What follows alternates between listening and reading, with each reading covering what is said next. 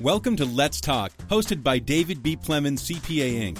Here, we will focus on the struggle, the juggle, and everyday hustle of small business.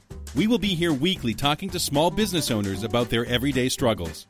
We welcome your questions and comments, so feel free to email us at admin at plemonscpa.com. We hope you enjoy, and above all, we hope it helps. We're here today in the studio with Rudy De La Garza, founder and owner of FD Financial. For the last 50 years, Rudy has either helped or built over 50 companies from the start. This is part one of a three part series talking about corporations and how to start your business. How have you been? Has it been a good year for you so far? Oh, it's getting off to a great start. Let me put it that way. January, February are always my best part of the year. It tells Really? me how we're going to go for the rest of the year. Okay. And it's been really hot this year. Has a it? lot of, you know, it's funny because I'm at a stage in my life where I'm thinking, okay, I need to kind of slow down and retire and not do as much work as I've done. To don't Mhm. start as many companies as I have. Right. But somehow or another, I've had more calls on consulting work before. And then that's why I said, hey, I'm looking into podcasting. Maybe I could just consult instead Okay. of getting in the job itself and being CEO or CFO of Right. companies. I like that idea better. I, I like just trying to help this millennium Mhm. group Okay. understand corporate structure Right. and how to protect their entities and how to run a business because Okay. they're really a different group altogether. True. It's, it's uh, very interesting. True Very enough. interesting. True enough. So the goal now is to determine how this can best be utilized by those millennials because the information is priceless. But the goal is getting it to them so that they can utilize it because sometimes you can get information and analysis paralysis and sometimes you don't know where to go. Well, Sometimes that, you that, don't. that's just it's key is that you know you got so many inventors or new people who are Mhm. starting out with an idea Mhm.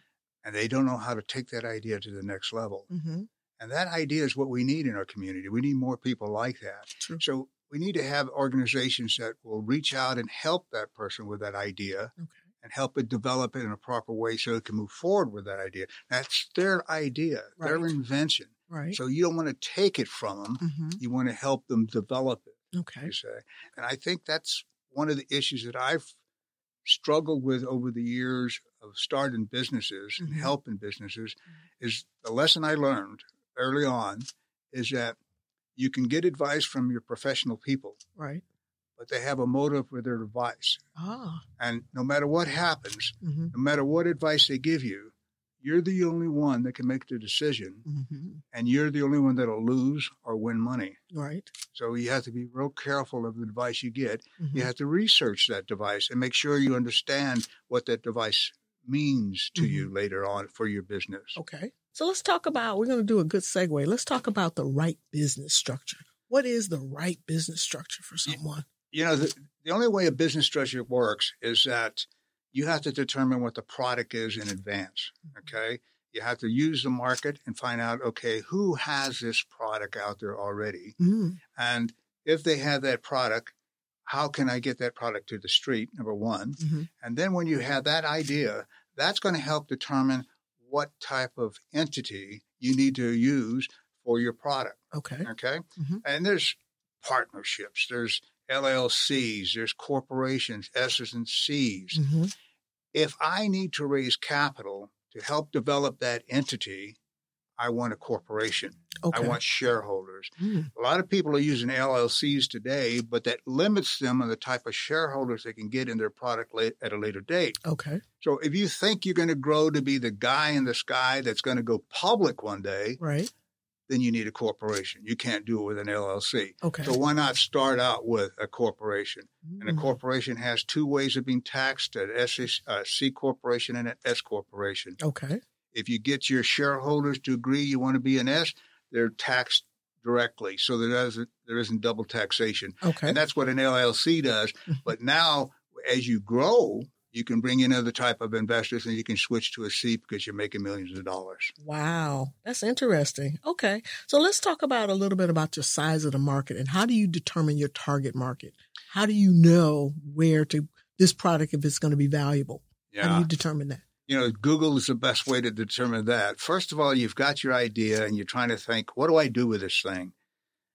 search it out in Google, see if anything is similar. Okay. And they're all similar. Come on, it's not a brand new idea. What you've Right. done, you've taken that idea and you've created it to slightly be different, Okay. and it has an opportunity for more people. Okay. So you search it out and you find out who's copying you or who's similar to what you've got, Mm, your competitor. your competitor, and then it tells you, is this a product that would only sell in my city? Mm, Will it only sell in my state? okay. Is this something that all Americans will use? But if all Americans will use it, maybe it's nationally. You can take it worldwide. Okay. That's where my product determination is, where my market size is. You got to look at real close who would buy this service or this product. Okay. All right.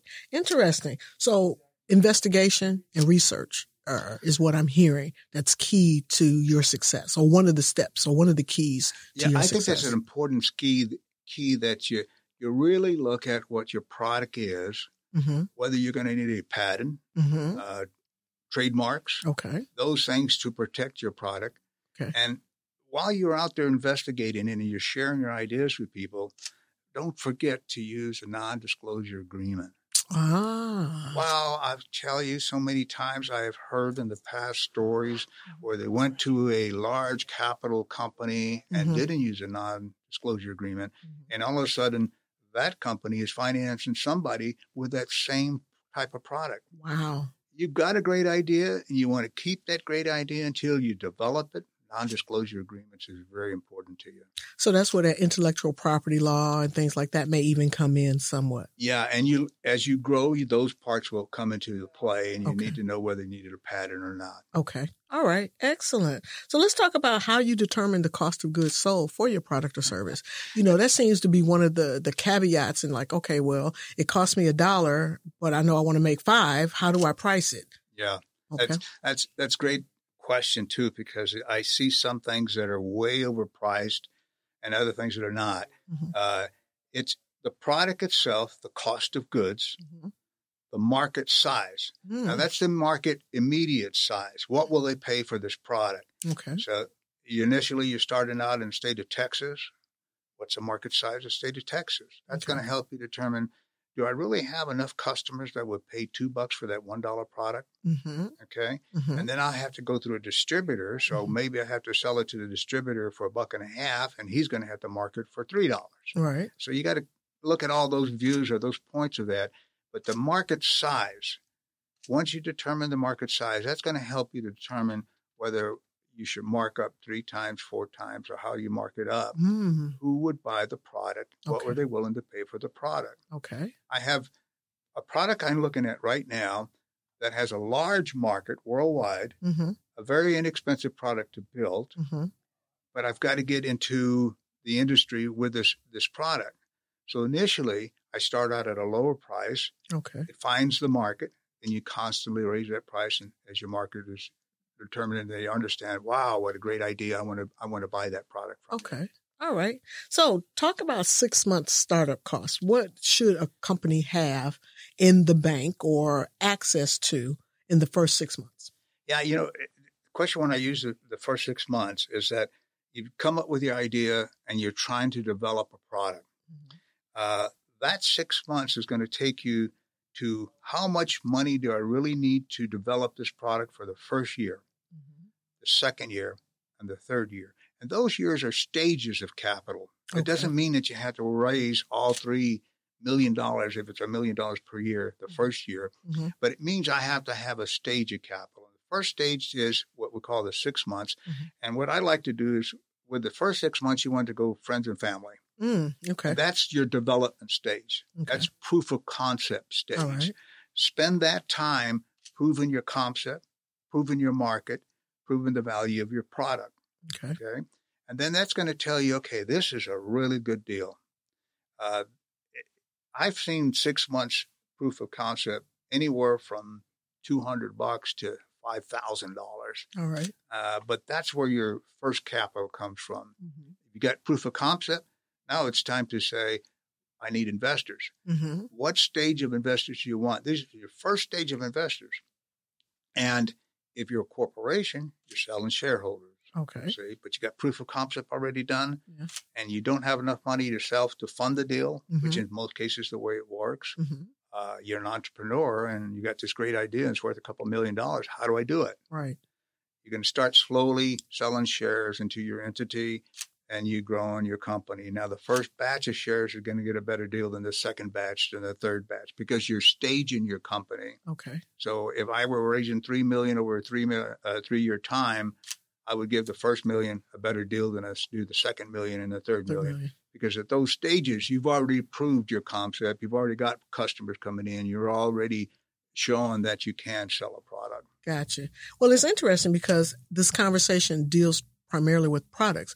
Is there anything that's applicable to services? Yeah, and I think services is probably the best. How do you determine the cost of your service? Yes. You know, uh, you can go to an attorney and he'll say, I charge you 200 bucks an hour, corporate attorney, 200 bucks an hour. You go to securities attorney, it's $350 an hour. Wow. It's based on the knowledge that they have in the field that they're in. Okay. That's how you determine your service cost too. Okay. And your service cost has competitors. So uh, if your service is uh, I'm just going to help you exercise. Okay. There's a service cost. So you have competitors out there and they're already charging a particular rate. You determine what rate you want to be in at that at that time. And okay. You, what is the cost of your service? Now right. that's individually. And that's mm-hmm. saying, what am I valued at? Okay. My time is important. Your time is important. Mm-hmm. Put a value to that and make sure that you give that value to your client. And that's interesting because you still have to go through the steps of determining your target market, knowing the size of your market. Yep. But pricing, it seems for services is always a little different where you said, talked about the value of your time and the knowledge that you bring. That seems to be the most difficult part for a service orientated, uh, service or uh, business versus a product driven business. Because you know the cost of goods sold is because of your suppliers you know the liquid this or the widget gadget or whatever. There's a cost to that but that intangible is what service companies have a challenge with. And you know it still has the same makeup of finding out what a product value is mm-hmm. you know? That has a value. You have a value. Mm-hmm. determine what the value is of the knowledge that you're given uh, like I was giving the example of a, a corporate attorney at two hundred dollars or two hundred thousand, two hundred dollars mm-hmm. versus the three hundred dollars. There's a value to that. Mm-hmm. that. That securities attorney is going to give you the same corporate advice, but now advice on how it works with Securities and Exchange Commission, which okay. is a different di- level of experience altogether. Correct. Okay. Correct. So you still would need to do that six month proof of concept. Oh, absolutely. Mm. Uh, if you don't, you're wasting my time and you're wasting your time if you haven't done that. I have clients who come to me and they say, What's a business plan? Well, if you don't even know what a business plan is, and you need that business plan. In fact, let me let me share this with uh, with you. I've been in different meetings and sections, and they say you don't need a business plan. I don't want to see your business plan. The business plan is made for you individually, not mm. for the investor. That's okay. for you. Because if you go through that process of that business plan, you're going to learn your product. You're going to have to do the market research, the surveys, and everything, and determine the cost of value. Now you understand your product. So when you make a presentation, it's from your business plan because you studied it. Right. And when I have a guy to come to me and say, I haven't done a business plan, well, you haven't even tried to learn your product. How right. can you come in with it without that business plan? Now, I'm going to look at his business plan, but I'm not going to take that much value in his business plan as he did. Right. But what's going to tell me is that he researched that product and makes some effort to determine before he pitches it to me Correct. that he knows what he's talking about. And that's key because if you're not aware of what your competitor is doing, what the market is, or anything like that, you can't expect investors to invest in something that you haven't or you can't be able to present something that you don't have a firm belief and knowledge about. Oh, right on the money, right there. Mhm. And that turns more investors off than anything else that I'll come up with. Well, did what is your competitor? Well, I don't have any competitors. Well, we Yeah. all have competitors. Right. This is You know, America. Yes. and we they all all say, I don't have a competitor. Yes, you do. Mm-hmm. And you haven't done your research. So why are you in front of me? Mm-hmm. And are you an investor, Rudy, or are you the consultant that prepares them for the investor? Well, actually, I, I, I do investments too. But what I do more than anything else, and I, I work with public companies as well as I do with private companies. Okay. Companies come to me and they ask me, where am I? What stage am I? And how I want to go to the next stage. And I advise them how to go to the next stage. I've taken a lot of private companies to the public market. That's the easiest way to raise a lot of capital. but it's a complicated way to get to that stage. It's not like forming a corporation. It's Okay. more than that. Okay. But that will raise you into millions of dollars. Whereas a private company raising capital, it has certain type of investors that it can talk to or not talk to. And Mhm. you can't publicly market a private investment. Okay. Okay. Okay. But there are offering documents that the Securities and Exchange says you can publicly market, Mhm. and that is to accredited investors. So Mm. you can run an ad in the paper or the newspaper or uh, TV and say, "Hey, I need a million dollars to do this, but this is for accredited investors only." Ah. Okay. Okay. Okay. And Big then- difference. Yeah. Big difference. And a lot of people don't realize that they're afraid that they can't market their product, but if it's only for accredited investors. And then there's offering documents within the Securities and Exchange that allows you to have 35 non-accredited investors, the rule of 35. Okay. So if I'm looking for accredited investors here, and I also want non-accredited investors, Mhm. I can't run the same ad because I'm doing non-accredited investors also. Okay. All right. So, and you know, the, the difference of accredited investor and a non-accredited investor simply is, I like to say, is a millionaire versus a non-millionaire. Oh, that's the only Yeah, difference. That's a well, it's it's making two hundred and fifty grand a year. Okay. And what the SEC says is, if you're making that kind of money, I don't need to protect you. Oh wow. But if you're non-accredited, I need to protect you. Mm. Okay. Okay. And the way I protect you is I just I force the company to give you as much information as possible, all the information as possible. Analysis paralysis. yeah, there, and and that disclosure, a lot of Right. people get eh, those documents are forty pages long. Easily. Yeah, easily. Wow. So structuring your company, choosing a company name, you know, if you're making widgets and you can't say widgets in your name, but how do you make people aware that you're selling widgets? yeah, yeah. I think it's a, a good question too because uh, I've seen companies that you, they have a name and you have no idea where the name came from. Mm-hmm. Now, don't forget, you can form a corporation with. I can form a corporation with my name. Mm-hmm.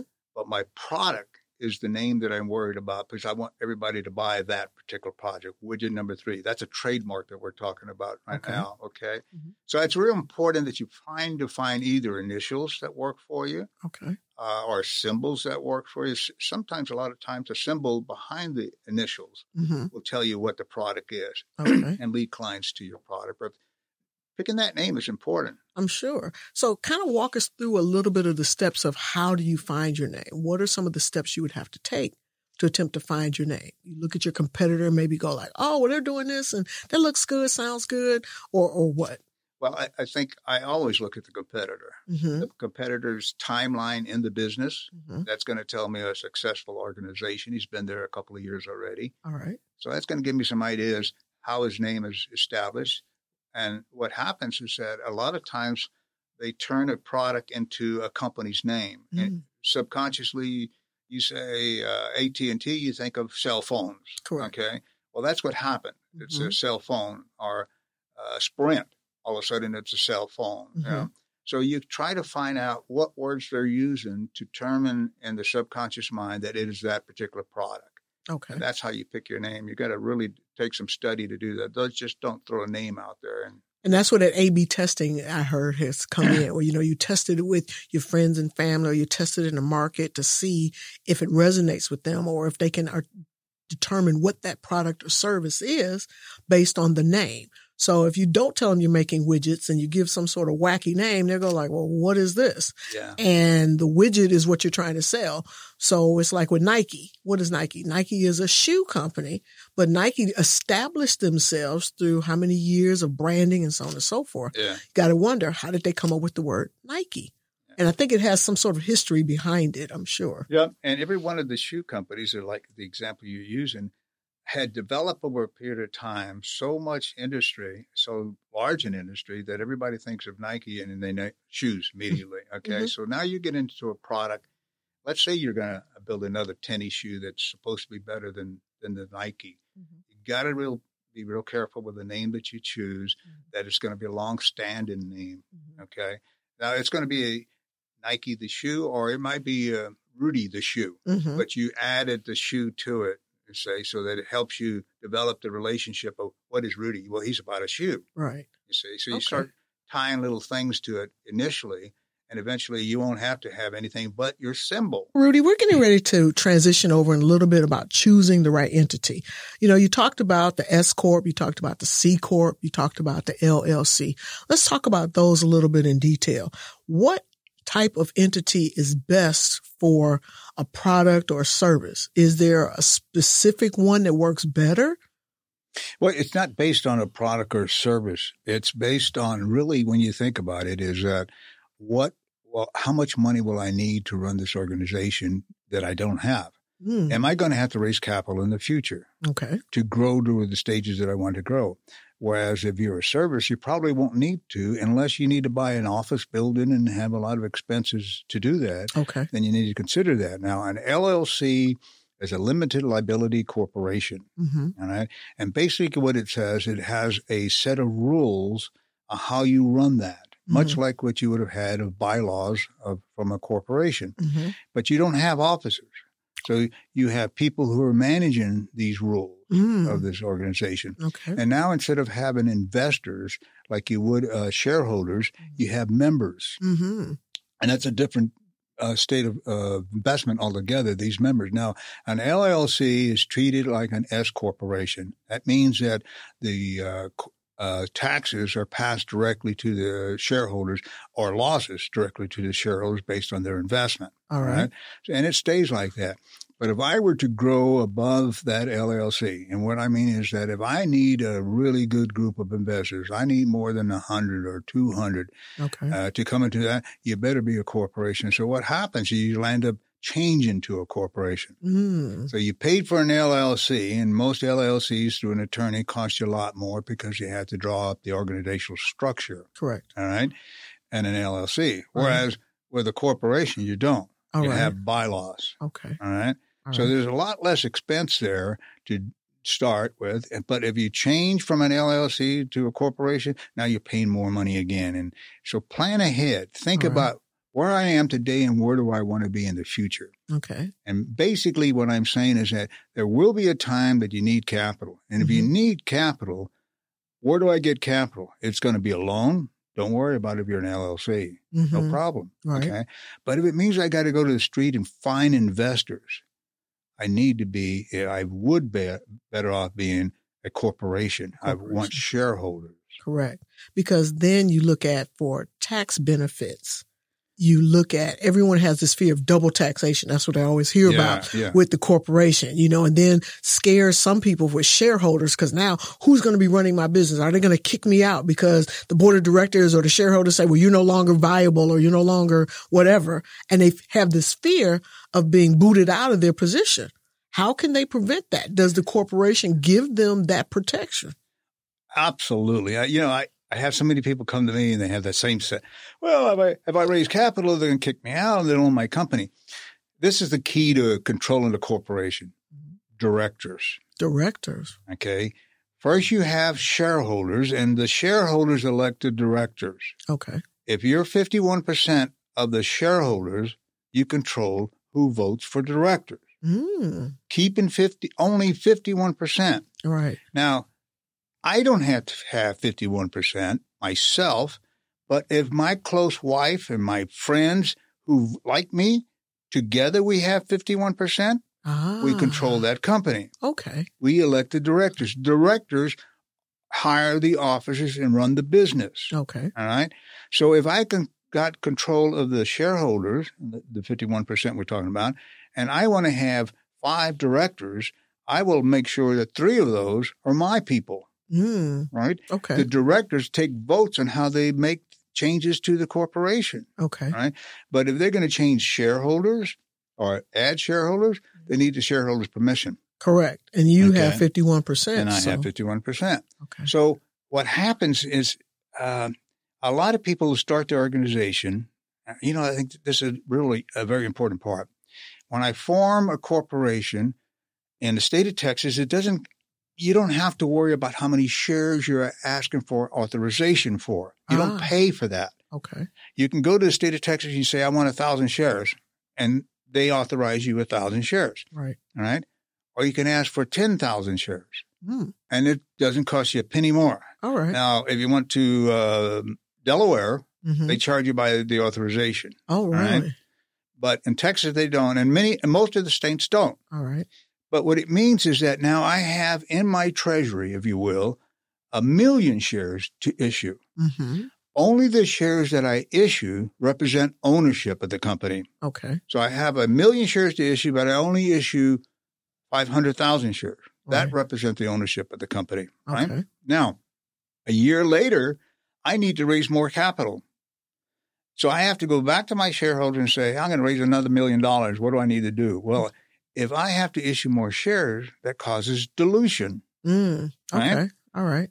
And shareholders, if you don't control them, will say, well, you can't go back to Texas and get more shares to authorize. I already have those shares that I can authorize. Because I got them initially when I yes, asked. Okay. yes. All right. So you set yourself up in the beginning. right. You don't issue all of them. You say that's in your treasury. You're holding those. Okay. Right. I control it, so you don't have to give me permission.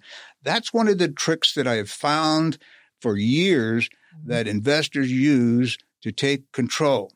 Wow.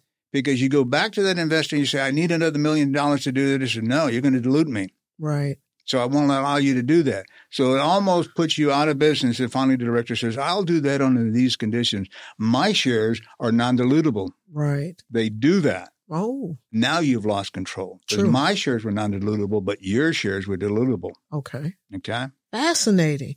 So bylaws are the governing rules of that particular corporation. Mhm. Those are critical, obviously, for the operation of the corporation. So how do you develop bylaws? Well, bylaw, you can get standard bylaws out there all the time. And what you need to read in the bylaws is what's the control issue of the directors? How many directors can I have? What's the responsibility of the directors?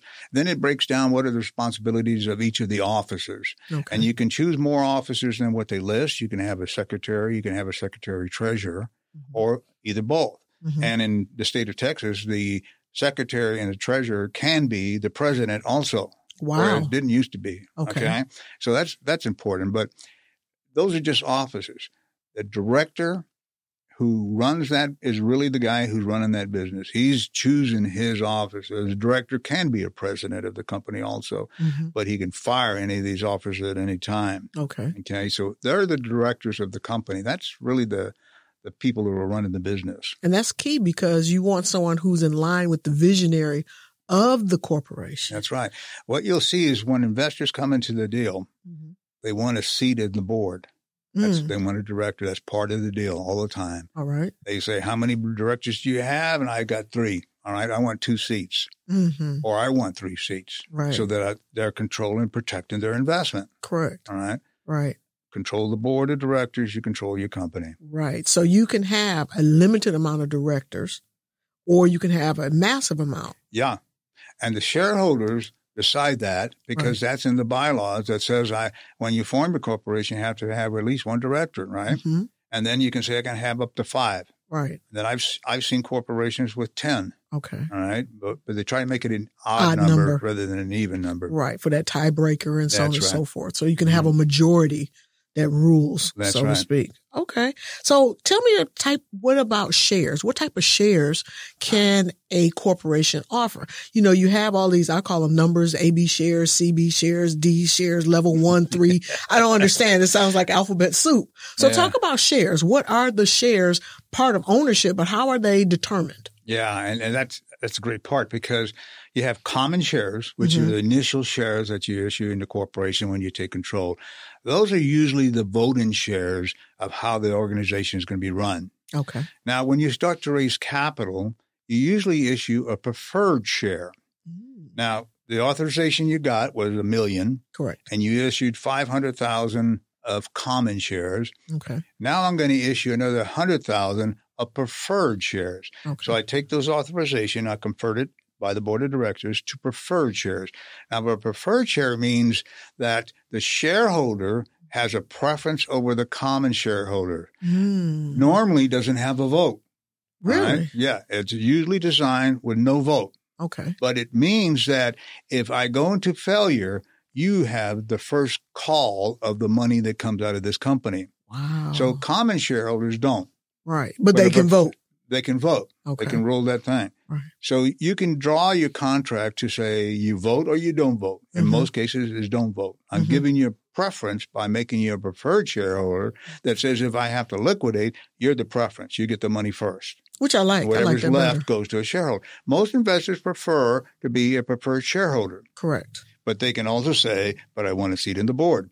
Mm. Okay. Okay. So you draw up preferred preferred shareholders, and then shares that preferred shareholder, or even common shares, can have notes tied to them. All right. You can give a preferred shareholder a promissory note from the corporation, and it simply says, "If I pay you back, or I will pay you back at this rate of interest over a period of time." mm-hmm. And then at that time, you can either convert to be a common shareholder, Mm-hmm. or you are now dissolved and you go away. Right. So because you've been paid back. that's right. Gotcha. So sometimes the preferred shareholder would like the option to switch to common because they help you grow. All right. And the preferred shareholder may be getting guaranteed dividends, whereas a common shareholder isn't. Right. So while you're growing, he's only getting dividends, not an interest on his investment, but dividends based on the percentage of what he owns. Right. Right. And then at that time, it says, okay, we're doing great. Would you like to switch to common? Mm-hmm. They can switch. And then how they switch, you make a determination. Uh, for each preferred, you get two common. Okay. They, they can switch in any any any way amount so that the ownership now shows what they have in common. Okay. Okay. Right. But you're still at 51% because you're on the board, you have your board of directors, you have the bulk of the stock that you still own or the bulk of the shares that you still own. So think about that too, because now you've issued more shares, Mm-hmm. And I've only issued initially the half a million that we talk about, and now I got another hundred thousand shares. Right. Well, if I issued uh, 500,000 shares first and I stayed at 51% and I now issued 100,000 shares, I no longer have 51% controlling interest, do I? No. So what do I do? The board of directors says, You're doing such a hell of a job. Here's another million shares. Oh, so they distribute that. That's right. The board Ah. of directors do that, that you control. Okay. The board of directors issue shares. You, you give yourself a bonus so that Ah, when that dilution co- comes, Mhm. you're still at 51%. Okay.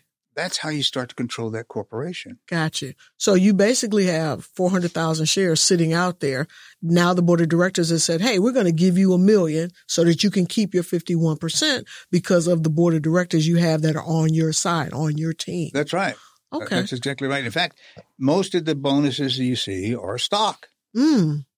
True. You? In fact, Very true. you are- how- what does that stock mean? My ownership went up, and I haven't issued any more stock to anybody, so my percentage of ownership has gone up. And that's how you protect your ownership, which is the next thing we want to talk about, protecting that ownership. And that's one of the ways that you can do it. There's really a lot of ways, and that's the best way. And Okay.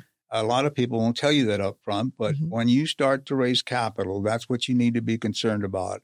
And you know, I've worked with some clients that, that they're so strong that I don't want to lose control. Mm-hmm. You don't have to lose control. Mm-hmm. It's there. Mm-hmm. All right. But sometimes you're backed up against a wall and you need more money. No matter what you're going to do, you're going to lose control. Right. So if you lost that control by having to issue that hundred thousand, where you were only issued the half a million we talked about, Yeah. The board of directors can say you did such a great job. Here's another five hundred thousand shares or whatever, just to make sure that you got that fifty one percent. 51% ownership. That's critical because you don't ever want to lose control. It's supposedly you don't ever want to lose control, especially if it's been your baby and you've seen it grow from infancy stage Yeah. to this level or you've did all your homework, you you did your target marketing, demographics, you did all the research on the competitors and things like that. You finally got to a place where now I have a corporation, I have investors, I have people who believe in the same thing that I do, but I don't want to lose control. And protecting your ownership is critical. Yeah, I think that's critical, but at the same time, I had to look at the issue: what are the advantages of losing control? Mm. Let's say that a, a major corporation came in and said, "Hey, I like what you're doing. I want to buy you out." Mm. Is that a merger and acquisition or is that a buyout? Well, there's two different things: a merger Okay. and acquisition. That means we're merging together and becoming one company. Okay. Okay. Whereas I want to buy you out. I like your product. Uh, who's the best guy that's doing that all the time? Is uh, Warren Buffett? Wa- Warren Buffett does that too. But I'm I'm taking uh, the uh, God. Where you Facebook? Facebook, Zuckerberg. Look at all the companies he's acquired. Acquired hmm didn't merge with them. He bought bought them. them out. And then put money in them and raise them to where they're at. Isn't So Instagram one of them? Didn't he buy Instagram? Instagram, Yes. uh, one of them. There's like five in a row that he's acquired for billions of dollars. Okay. Yeah, if I were one of those small companies and Big Boy came to me and said, I'm going to buy you out, and sometimes what he does is he buys you out and he gives you stock in his company for buying you out. Mm-hmm. And his stock is worth more a lot than your stock is. Correct. So you got to consider what's the value of staying with the deal, losing your baby, as you call it, Mm-hmm. or walking away and being a millionaire. True enough. Because we're going to talk about a little bit later how you position yourself for a Zuckerberg to come and buy you out. This is an update for our Street Smart Entrepreneur Workshop. Street Smarts is for entrepreneurs, startups, and new ideas. If you are thinking about and are ready to start a new company, this is for you. Are you already in business and looking to raise capital? You will learn in this phenomenal webinar protecting your ownership, choosing the right entity, pro forma, NDAs, and what investors are looking for.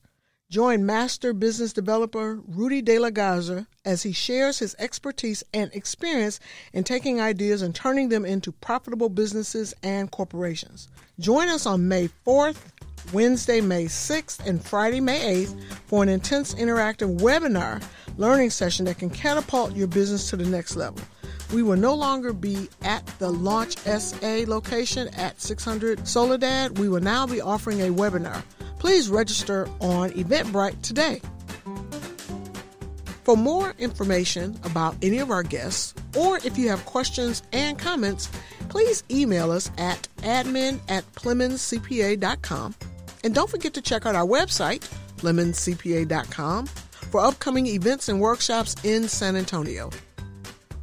David B. Plemons CPA Inc. is providing this podcast as a public service, but it is neither a legal interpretation nor a statement of David B. Plemons CPA Inc. policy. Reference to any specific product or entity does not constitute an endorsement or recommendation by David B. Plemons CPA Inc.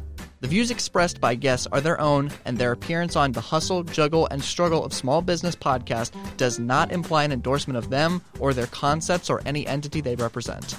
Views and opinions expressed by David B. Plemons, CPA Inc. employees are those of the employees and do not necessarily reflect the views of David B. Plemons, CPA Inc. or any of its officials.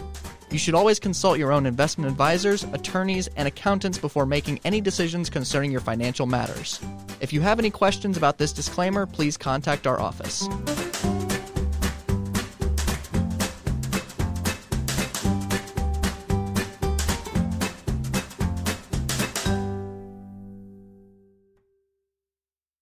This podcast is a part of the C Suite Radio Network. For more top business podcasts, visit c-suiteradio.com.